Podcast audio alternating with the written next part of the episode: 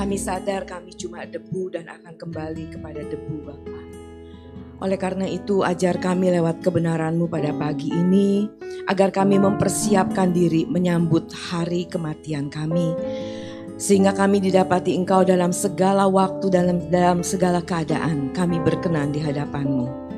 Terima kasih Bapa, kami mengucap syukur untuk kesempatan pagi ini. Berkati kami dengan kebenaran firman-Mu dan kami buka hati dan pikiran kami untuk Engkau terangi dan Engkau perbaharui. Terima kasih Bapa, dalam nama Tuhan Yesus kami berdoa. Amin. Silahkan duduk Bapak Ibu. Shalom. Kita udah nggak ketemu mungkin dua tahunan lebih ya. Nggak terasa waktu cepat sekali berlalu. Dalam buku Kidung Jemaat, mungkin ada yang dulu dari sinode yang berkidung jemaat, ada lagu lama yang sering sekali saya nyanyikan waktu saya masih remaja pemuda di Bogor. Termasuk juga ketika di rumah kami ada persekutuan. Selalu lagu ini sering sekali. Lagunya ini. Pengharapanku hanya Yesus saja yang mati atas Golgota. Dia gembala jiwaku yang sungguh. Yesus harapan jiwaku. Lupa-lupa inget sih saya. Udah lama banget. Tapi lagu itu berkesan karena sering sekali dinyanyikan. Lagu pengharapan Yesus pengharapan jiwa kita hari ini tanggal 19 Juni 2022 kita udah berjalan sekian hampir setengah tahun dalam 2022 ini. Gak terasa dengan segala kesibukan kita, bentar lagi kita Natal. Ya kan?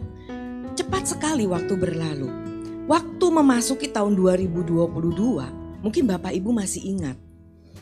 Kita bikin janji, Biasanya gitu kan kalau mau tutup tahun terus kita rekonsal, oh kita ngaku dosa kita ada yang dibakar lah, ada yang inilah. Lalu kita bikin target-target. Apa yang mau kita capai di tahun 2022 ini? Kalau jujur, setelah kita jalani hampir setengahnya, apa yang sudah tercapai? Target apa yang kemarin kita tulis yang bisa kita achieve sampai sekarang? Dan sebaliknya, kesalahan-kesalahan apa yang kita akui yang benar-benar kita udah lepaskan? Seberapa kita serius mempersiapkan diri. Barusan kita nyanyi, aku debu mau kembali ke debu. Siap nggak kita? Siap nggak? Waktunya nggak tahu kapan masalahnya. Kalau tahu enak, kita persiapkan. Tapi karena nggak tahu kapan pun kita bisa dijemput, kita harus sungguh-sungguh mempersiapkan itu. Dan banyak orang yang nggak tahu harus berbuat apa, dan harus berharap apa dan harus nggak tahu bagaimana hidupnya mengalir aja seperti itu. Pada satu kesempatan anak saya ikut basar, basar kecil. Ada satu counter di sebelah anak saya punya dagangan, dia cuma ada meja. Saya pikir nih jualan apa? Nggak ada, nggak ada kulkas, nggak ada apa, meja aja. Pas dia datang dia bawa satu spanduk. Judulnya Tarot. Bapak Ibu tahu tarot? Ramalan pakai kartu. Seorang anak muda duduk, dia mulai menggelar tarotnya dan rupanya dia bawa beberapa batu-batu buat dia jual gitu. Lalu dia pasang pendaftaran tarot. Harganya 150 ribu untuk 15 menit berkonsultasi dengan dia lewat kartu. Dan yang terjadi apa? Antri. Antri panjang. Sampai saya saya jadi penasaran, saya deketin, saya dengerin gitu kan.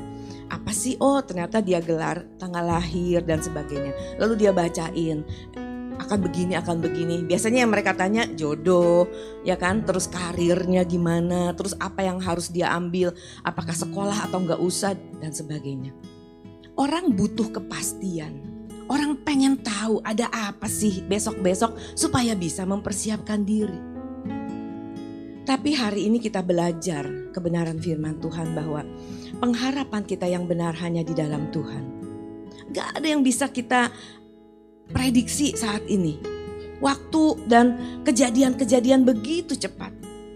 Mana kita mimpi kita akan mengalami suasana COVID.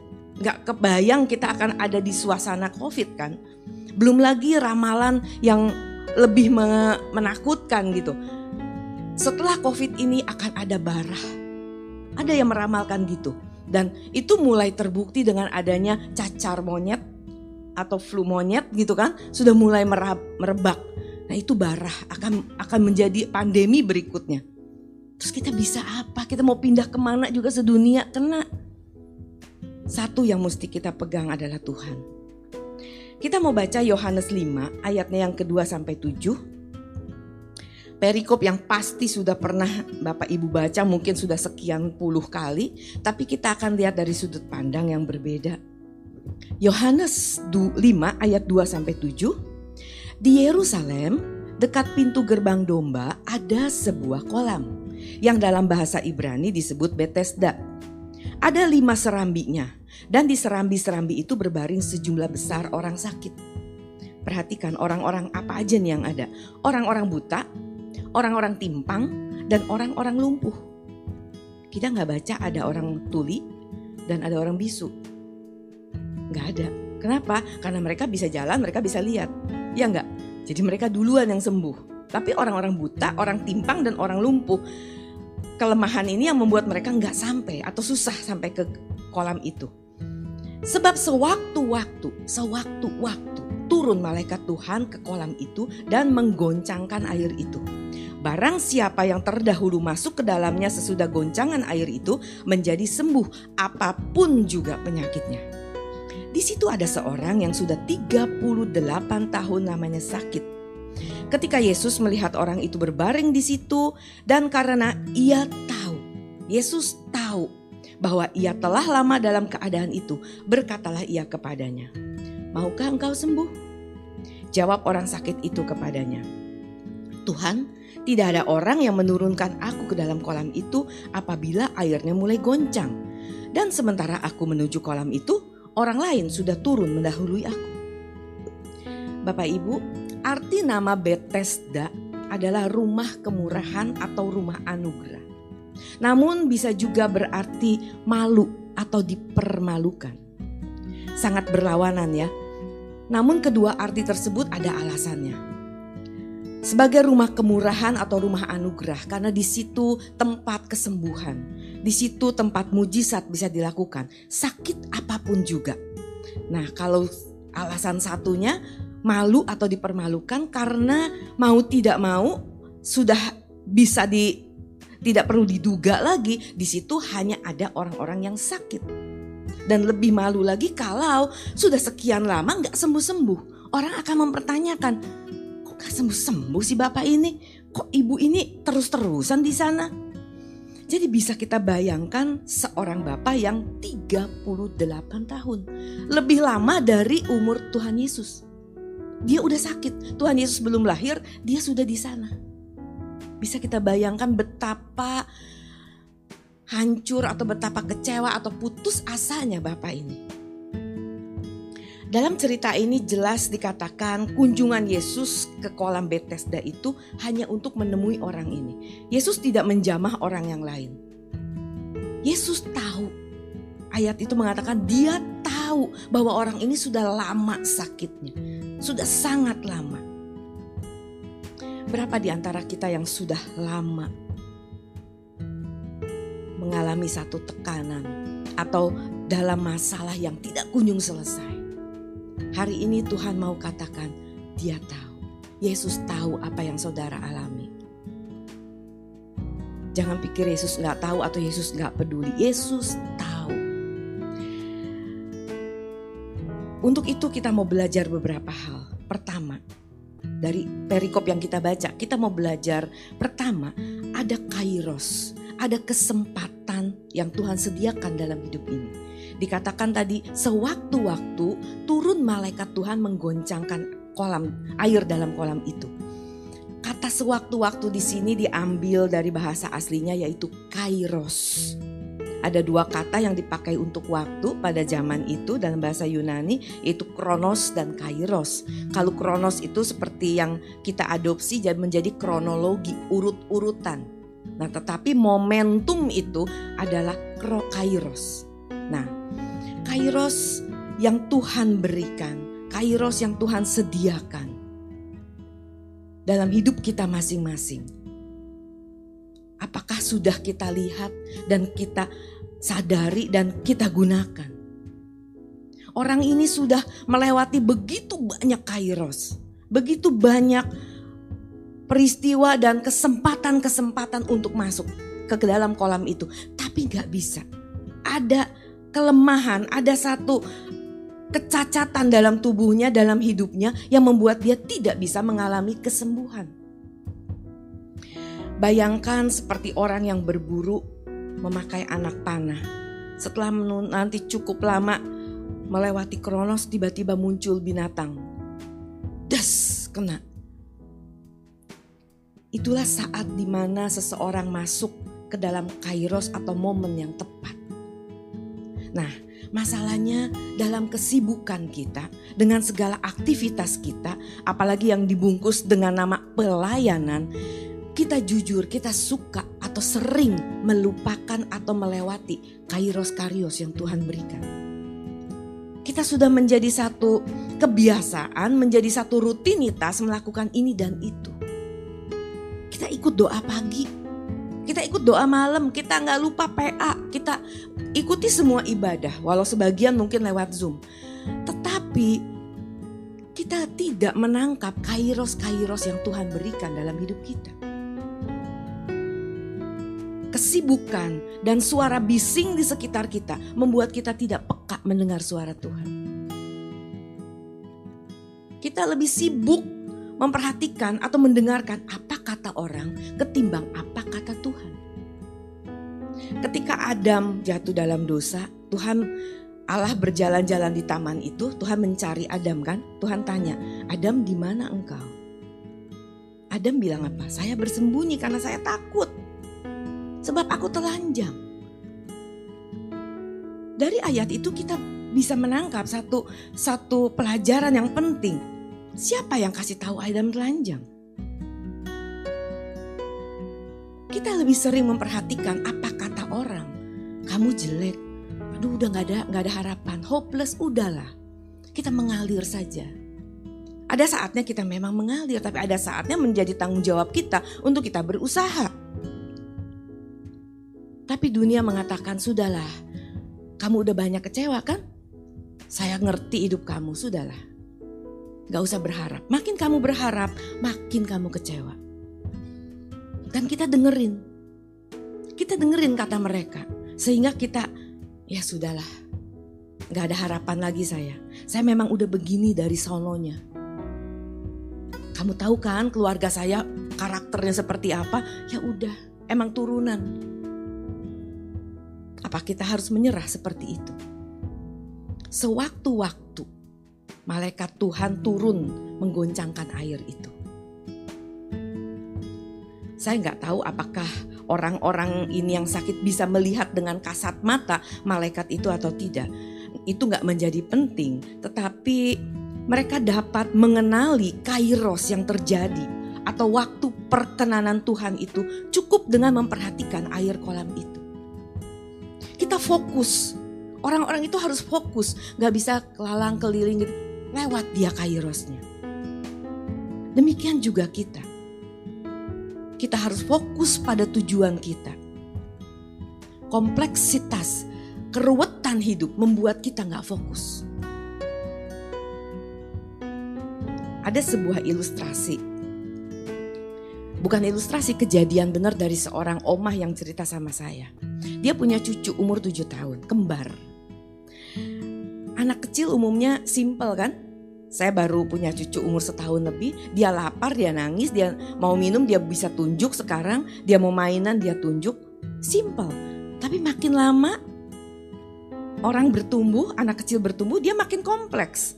Nah anak umur tujuh tahun kembar. Salah satu yang kembar sakit. Namanya Ane. Ane sakit. Kembaran satunya Jane. berkata sama mamanya, anak sekolah aja mah gitu. Terus mamanya bilang jangan, dia sakit. Nanti dia uh, tambah parah kalau sakit. No, nggak apa-apa. Saya akan take care dia, saya akan perhatikan, saya jaga dia. Wah mamanya seneng kan, ah baik sekali kamu nak, kamu jaga adik kamu gitu. Iya, aku mau jaga dia karena anak ini cerita karena kalau dia sakit dia enggak masuk. Besok waktu dia masuk, teman-teman akan hak dia akan peluk dia dan akan kasih perhatian lebih. Aku nggak mau. Loh, jadi tujuannya bukan karena peduli, tapi, tapi karena dia nggak mau saudaranya mendapat perhatian lebih. Jadi kompleks pikirannya, nggak ada yang ngajarin. Kita juga gitu dan iblis tanamkan supaya kita kompleks, supaya kita ribet mikirnya. Supaya apa? Kita melewati kairos-kairos yang Tuhan berikan dibikin ribet dengan ini dan itu. Bukan nggak boleh kita mikir ini dan itu dan mempersiapkan ini itu, tetapi semua harus dalam proporsional. Jangan kita tenggelam dengan satu hal sehingga kita melewati kairos-kairos tersebut. Mudah sebenarnya untuk mengenali kairos atau waktunya Tuhan. Kalau kita alert, kita waspada dan sadar akan terjadinya sebuah perubahan. Yesus mengerti betapa sedih atau frustrasi mungkin depresi orang itu yang sudah sudah 38 tahun berbaring tidak ada harapan. Melihat momentum-momentum yang berjalan yang berlalu di setiap kesempatan dengan matanya, dia bukan orang buta, dia bisa lihat tapi bagi dirinya nggak ada harapan. Apakah kita saat ini ada di posisi seperti itu? Rasanya saya nggak diperhatikan Tuhan. Rasanya orang lain begitu mudah ditolong. Rasanya mereka cepat sekali keluar dari masalah. Kok saya nunggu sudah sekian lama nggak kunjung keluar?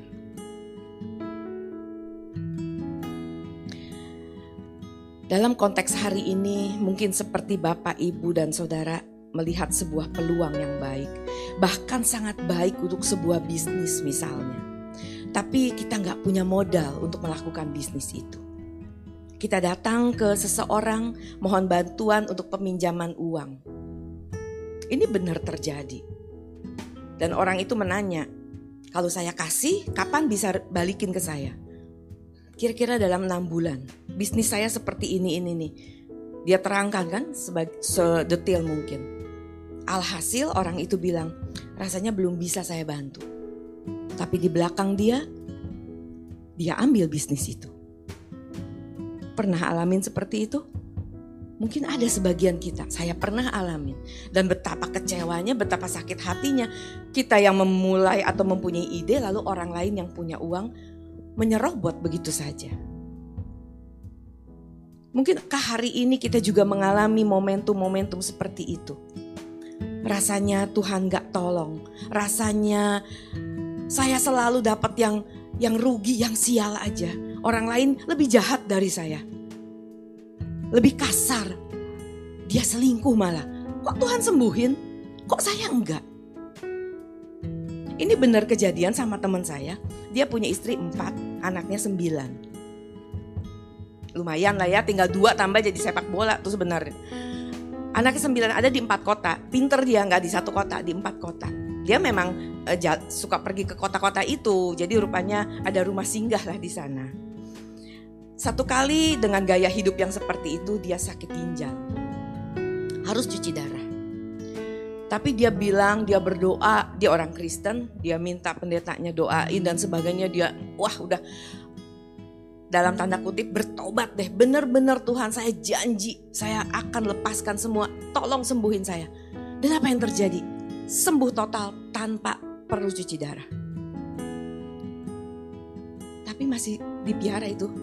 Sampai sekarang masih dipiara. Saya nggak ngerti Tuhan mau buat apa. Tapi dia bener-bener janji, bener-bener wah apa pun gitu. Nggak mudah melepaskan melepaskan apa kodrat dosa tuh nggak mudah. Tapi dia, saya katakan kamu menyia-nyiakan momentum yang Tuhan kasih. Tuhan kasih kemurahan begitu luar biasa. Jarang sekali orang yang sudah sampai tingkat cuci darah bisa sembuh total. Kok kamu masih pegang dosa itu? Iya pelan-pelan. Gak bisa dosa gak bisa pelan-pelan. Iya atau enggak? Iya iya tapi kan saya tanggung jawab. Wah, alasannya macam-macam lah. Bapak Ibu, jika Tuhan memberikan kita peluang, pasti Tuhan juga memberikan kita kesanggupan untuk meraih dan mempergunakan peluang itu. Seperti teman saya tadi, Tuhan beri peluang. Tuhan sudah berikan dia satu kesembuhan mujizat luar biasa, tapi dia gagal untuk memaknai, untuk mengisi peluang itu dengan baik. Ibrani 2 ayat 1 sampai 4 mengingatkan kita. Karena itu harus lebih teliti kita memperhatikan apa yang telah kita dengar supaya kita jangan hanyut di bawah arus. Tuhan tahu banget bahwa arus dunia ini sebegitu keras, begitu kencang, bisa menghanyutkan. Sebab kalau firman yang dikatakan dengan perantaran malaikat-malaikat tetap berlaku dan setiap pelanggaran dan ketidaktaatan mendapat balasan yang setimpal, bagaimanakah kita akan luput jikalau kita apa? menyia-nyiakan keselamatan yang sebesar itu. Jangan menganggap masih ada kesempatan kedua.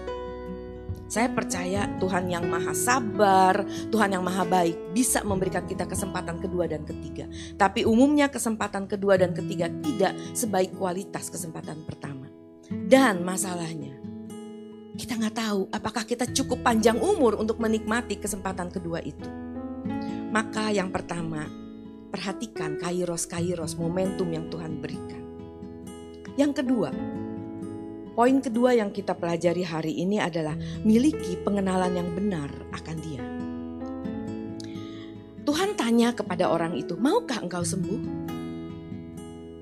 Kalau sekarang saya tanya kepada Bapak Ibu, misalnya saya tanya kepada Ibu deh, "Bu, habis ini uh, mau ikut saya nggak? Makan yuk, kita breakfast yuk." Lalu Ibu menjawab, aduh anjing saya sakit loh. Menurut kamu kasih apa ya?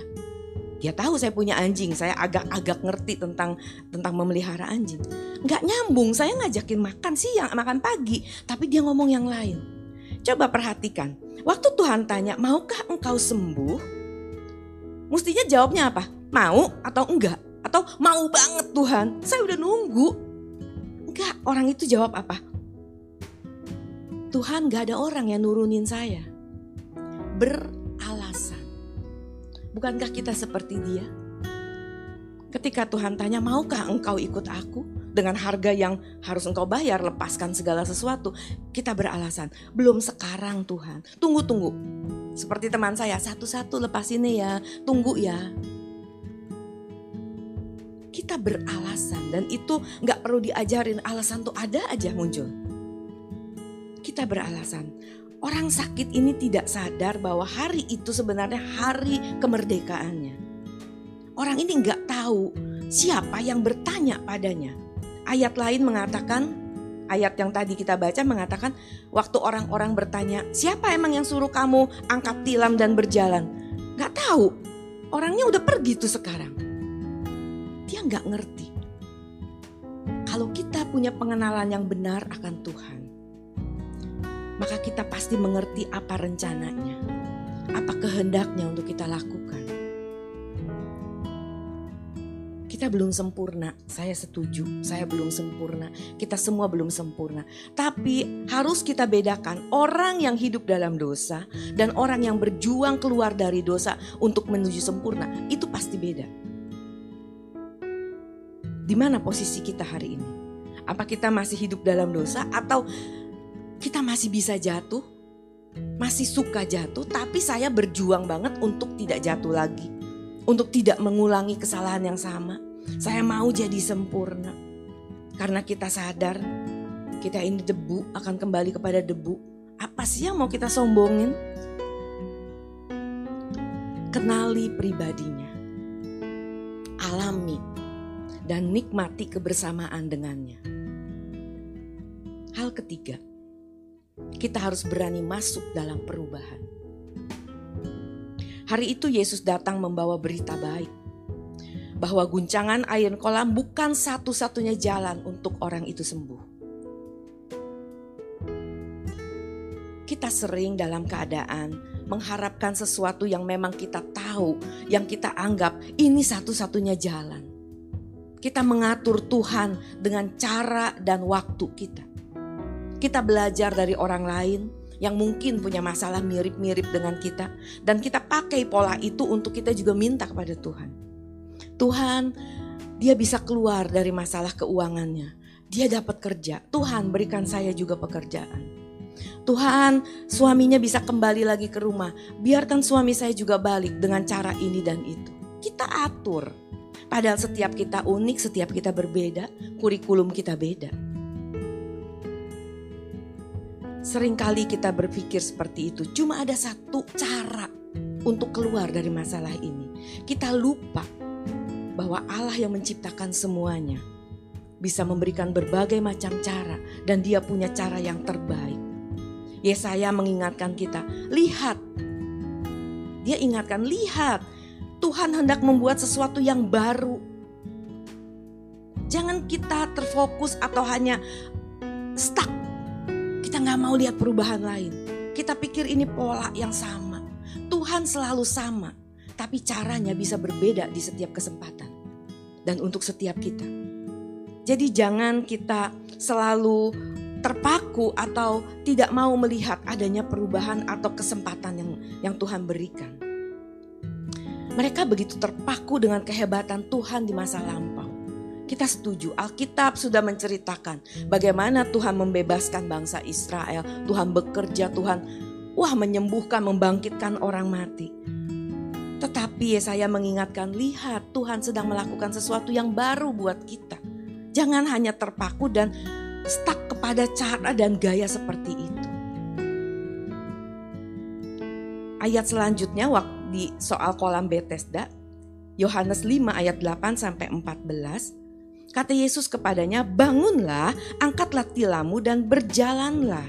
Dan pada saat itu juga sembuhlah orang itu. Lalu ia mengangkat tilamnya dan berjalan. Tetapi hari itu hari Sabat. Karena itu orang-orang Yahudi berkata kepada orang yang baru sembuh ini, "Hari ini hari Sabat dan engkau tidak boleh memikul tilammu." Akan tetapi ia menjawab mereka, Orang yang telah menyembuhkan aku, dia yang mengatakan kepadaku, angkatlah tilammu dan berjalanlah. Mereka bertanya kepadanya, siapakah orang itu yang berkata kepadamu, angkatlah tilammu dan berjalanlah? Tetapi orang yang baru sembuh itu tidak tahu siapa orang itu. Sebab Yesus telah menghilang ke tengah-tengah orang banyak di tempat itu. Kemudian Yesus bertemu dengan dia di dalam bait Allah, lalu berkata kepadanya, "Engkau telah sembuh, jangan berbuat dosa, supaya padamu jangan terjadi yang lebih buruk. Perhatikan apa yang Yesus katakan. Ketika Yesus berkata, "Bangun, angkat tilammu." Mungkin orang ini berpikir, Yesus nggak, ini orang dia kan nggak belum kenal ya jadi nggak tahu Yesus ini orang nggak ngerti apa saya lumpuh saya kan bukan orang buta saya orang lumpuh gimana saya mesti bangun tetapi dia dengan ketaatan, sebelum dia mengenal siapa orang ini, dengan ketaatan dia mau lakukan itu. Dan sesuatu terjadi. Jangan mimpi Tuhan akan menggenapi firman-Nya kalau kita tidak hidup dalam ketaatan. Tuhan adalah Tuhan yang setia. Dia pasti menggenapi semua firman-Nya. Asalkan kita hidup dalam ketaatan kepadanya. Amin. Firman itu milik kita, janji itu milik kita. Saya suka lupa janji. Mungkin Bapak Ibu juga ada lupa, udah umur segini mesti catat kalau nggak lupa.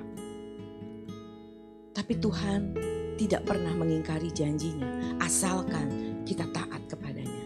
Orang ini taat, dia belum mengerti, bahkan dia belum mengerti, tapi dia mau lakukan dan dia mendapat satu kesembuhan. Sekitar kita berubah, kita dulu nggak kenal yang namanya ibadah lewat YouTube, lewat Zoom, nggak tahu. Kita juga nggak biasa memberi persembahan lewat elektronik. sekarang semua kita lakukan, ada perubahan. Jangan berhenti berubah. Karena Allah pun tidak pernah berhenti untuk mengubah kita. Kita tidak maha tahu. Kita tidak tahu apa yang terjadi besok. Satu jam ke depan pun kita tidak tahu. Karena kita tidak maha tahu. Tapi jika kita memperkarakan hal ini dengan Tuhan, Tuhan pasti menunjukkan jalan yang benar, jalan yang harus kita tempuh. Tuhan tidak pernah diam. Memang pada kenyataannya perubahan adalah sesuatu yang tidak mudah untuk kita lakukan. Banyak orang menyukai ide perubahan. Namun kalau dirinya yang harus berubah, mereka berhenti atau mereka ngomel Perubahan adalah hal yang akan berlangsung terus selama kita hidup. Berarti selama kita hidup, kita harus berteman dengan yang namanya perubahan. Nah, dengan menerima kesembuhan, dia juga harus berubah. Apa yang berubah? Tuhan katakan, "Jangan berbuat dosa lagi." Hari ini perubahan terjadi dalam hidup kita. Hari ini Tuhan mau ingatkan, Allah yang telah menyelamatkan kamu. Ayo berubah, jangan berbuat dosa lagi. Jangan berbuat dosa lagi. Karena menjadi seorang yang percaya kepada Kristus berarti menjadi seorang yang hidupnya mau terus diubahkan. Sebab pada kenyataannya tidak seorang pun yang sudah sempurna sehingga tidak perlu berubah lagi. Kita masih perlu berubah. Dan kita mau terus diubah. Hal keempat, kita belajar adanya pengharapan. Masalah yang terjadi pada saat itu adalah hari itu hari Sabat. Dan sebagai orang Yahudi tentu dia tahu tradisi hari Sabat di mana tidak diperbolehkan untuk mengangkat tilam. Mungkin kita bertanya dalam hati, mengapa sih Yesus pakai suruh orang ini ngangkat tilam segala? Bilang aja sembuh selesai gitu. Jadi nggak bikin gara-gara kan, nggak bikin masalah gitu. Tilam yang orang ini pakai sudah 38 tahun itu melambangkan satu tempat kenyamanan dia. Satu tempat di mana dia sudah menyatu dengan dirinya di situ, menjadi bagian daripada identitas dirinya, di mana dia sudah menghabiskan waktu selama 38 tahun. Sekali lagi 38 tahun bukan waktu yang sedikit, bukan waktu yang singkat. Dia sudah seperti tilam itu sudah udah bagian dari dirinya yang tidak terpisahkan. Yang sudah ngerti penderitaannya, udah ngerti kesukaannya. Sudah soulmate-nya. Itu tilam. Mengangkat tilam merupakan satu bukti bahwa ia sudah tidak lagi tergantung kepada kenyamanan dan identitas lamanya. Itu yang Tuhan mau. Itu yang Tuhan mau kita lakukan hari ini. Kalau hari ini kita masih ada dalam zona nyaman kita, Tuhan mau, ayo keluar. Tidak salah kita hidup baik, kita hidup makmur, nggak salah. Tapi jangan terikat, jangan terbelenggu, jangan kita nggak mau keluar dari zona itu. Beberapa hari lalu saya melayani home di satu cabang. Ada seorang wanita dewasa muda home-nya, dia berkata gini, saya bingung dengan kekristenan kalian di Indonesia. Dia tinggal di luar kebetulan. Saya bingung dengan kekristenan kalian di Indonesia. Kenapa kalian sibuk ngurusin keselamatan orang lain? Itu acara gereja kalian. Banyak sekali ya setiap hari apa nggak cukup seminggu sekali? Kenapa sih harus sibuk ngurusin orang lain?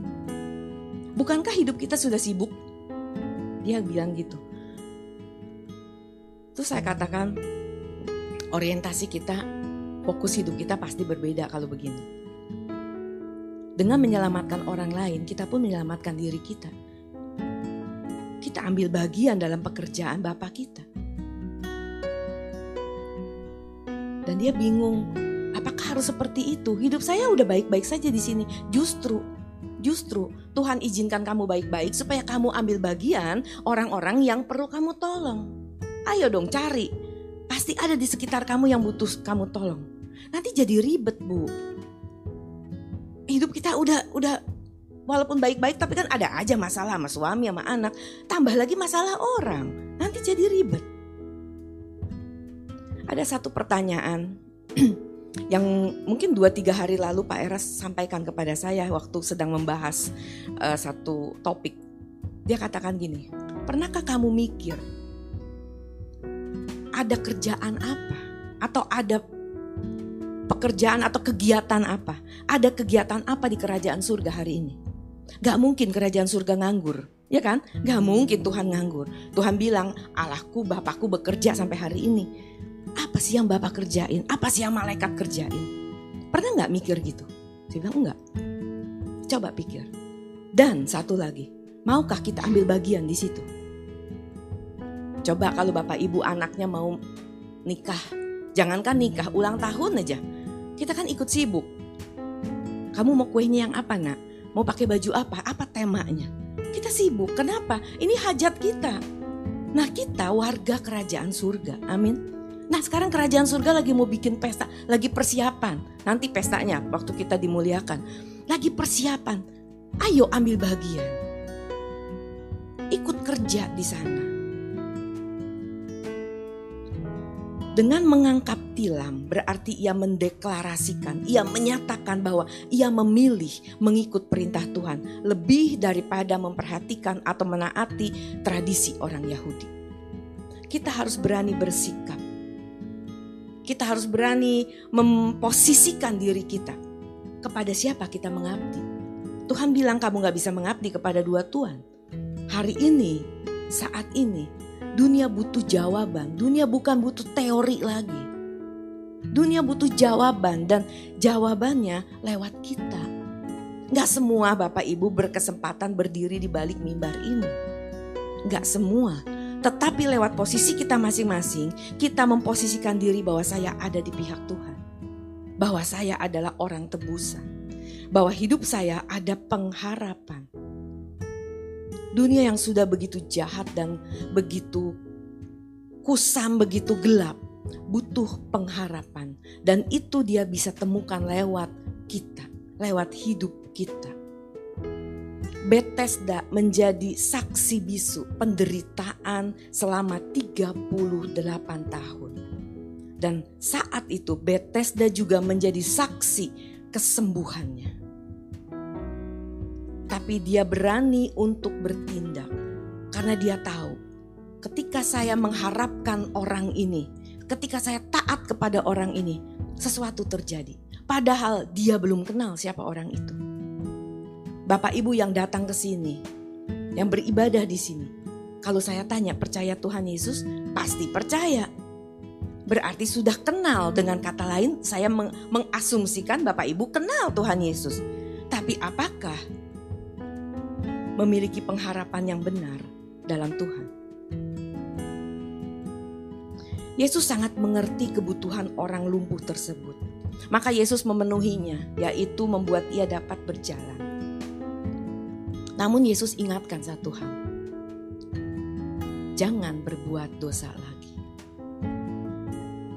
Pemenuhan jasmani tidak boleh mengganggu keselamatan kita pemenuhan jasmani tidak boleh mengganggu keselamatan kita. Maka Tuhan ingatkan, engkau telah sembuh, udah beres kan? Tapi jangan berbuat dosa lagi. Pesan yang sama, hari ini Tuhan ingatkan kita. Ada tanggung jawab yang harus kita lakukan. Saya setuju kita harus berserah, tapi kita tidak boleh menyerah selama itu menjadi bagian kita. Kita harus berserah, tapi kita tidak boleh menyerah selama itu menjadi tanggung jawab kita. Bapak Ibu, keberadaan kita hari ini semua semata hanya karena anugerah Tuhan. Terutama keselamatan kekal di dalam Tuhan Yesus. Namun ada tanggung jawab kita untuk menjaga dan memeliharanya. Paulus tadi mengingatkan, jangan sampai kamu menyia-nyiakan keselamatan itu. Jadi jangan berkat jasmani yang kita terima malah mengganggu keselamatan kekal kita. Tahun 2022 sudah kita lewati setengah. ada apa yang menanti di, sampai di ujung nanti kita nggak tahu. Lewat pemberitaan firman pada pagi ini kita belajar bahwa Tuhan pasti menyediakan momentum. Tuhan pasti menyediakan kronos untuk setiap kita. Asalkan kita peka untuk melihat dan menangkapnya dan mengisinya dengan benar. Jangan malas, jangan beralasan apa pun, jangan terintimidasi oleh pengalaman masa lalu. Jangan terikat. Kedua, kita belajar jangan takut dan jangan berhenti untuk berubah. Karena Tuhan tidak pernah berhenti untuk mengubah kita. Ketiga, Tuhan satu-satunya pengharapan kita, satu-satunya perlindungan kita. Dan keempat, jaga kekudusan hidup kita. Sebab hanya kesucianlah yang bisa mengantar kita untuk masuk ke pesta anak domba nanti. Kita semua rindu bukan hanya masuk surga, tapi kita rindu untuk ikut dimuliakan. Amin kita akan ketemu di langit baru bumi baru dalam kerajaan Bapa di surga. Amin. Amin. Saya undang Bapak Ibu bangkit berdiri. Kita katakan kepada Tuhan dengan hati yang tulus Tuhan. Saya mau hidup kudus. Dalam segala perkara saya mau menyenangkan hati Bapa. Karena dia segalanya, dia kehidupan kita.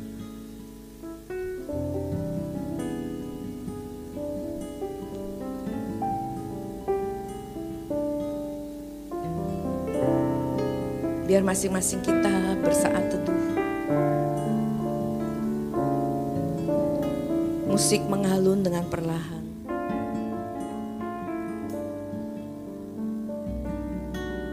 Tuhan mengerti dan Tuhan menandai orang yang menjerit dan mengasihinya dengan tulus.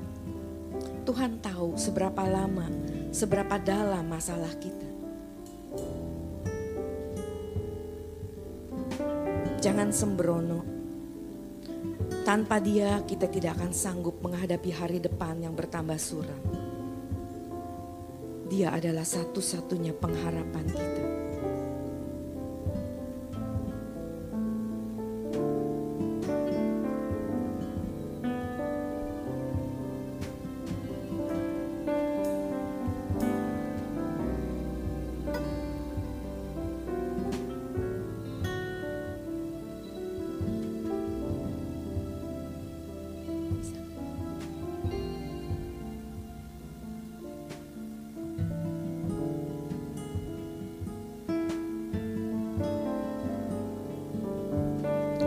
Penátulos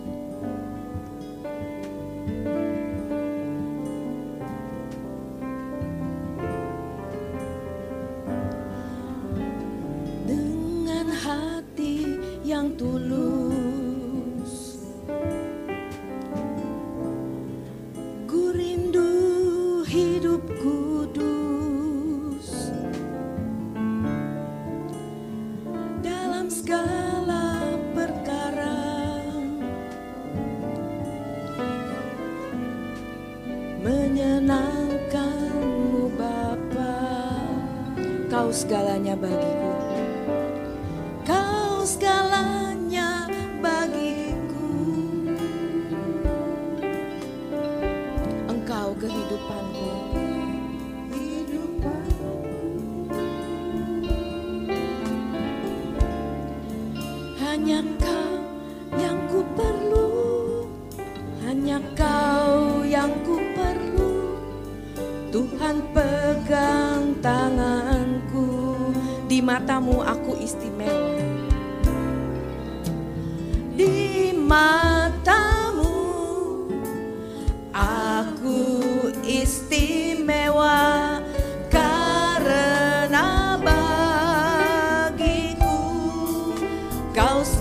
Segalanya hidupku hanya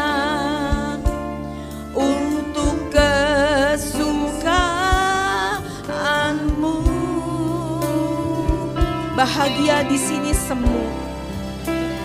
Bahagia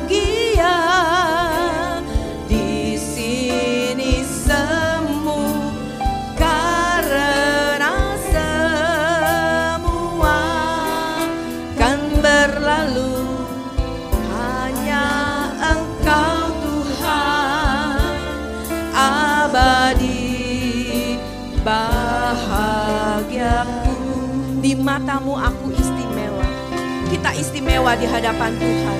Kita berharga Tuhan mengasihi kita luar biasa. Istimewa. Dia layak untuk dipercayai. Dia setia dengan janjinya.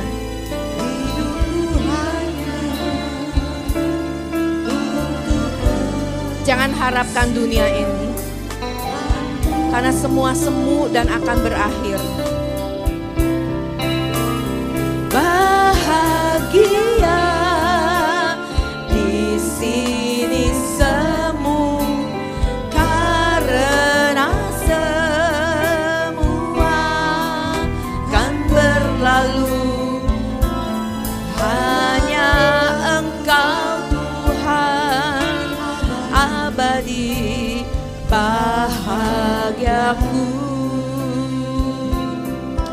Bapak firmanmu selesai sampai di sini Tapi kami akan bawa pulang dan menjadi rema dalam hidup kami Dan kami percaya roh kudus memampukan kami Untuk kami menghidupi firman yang kami dengar ini Engkau mengetahui, engkau melihat, engkau mengerti kebutuhan anak-anakmu Masalah yang dihadapi mungkin begitu banyak dan sudah menahun.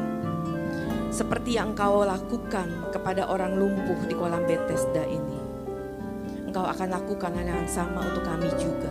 Lewat caramu dan lewat waktumu yang pasti paling baik, yang paling tepat untuk kami masing-masing. Terima kasih Bapa. Kami bersyukur kami punya Bapa, kami punya Allah yang hidup, yang mengerti, dan yang mengasihi kami dan yang sabar terhadap kami. Terima kasih. Kami mengucap syukur, kami berterima kasih. Kami serahkan hidup kami sepenuhnya dalam tanganmu. Di dalam nama Tuhan Yesus Kristus. Amin.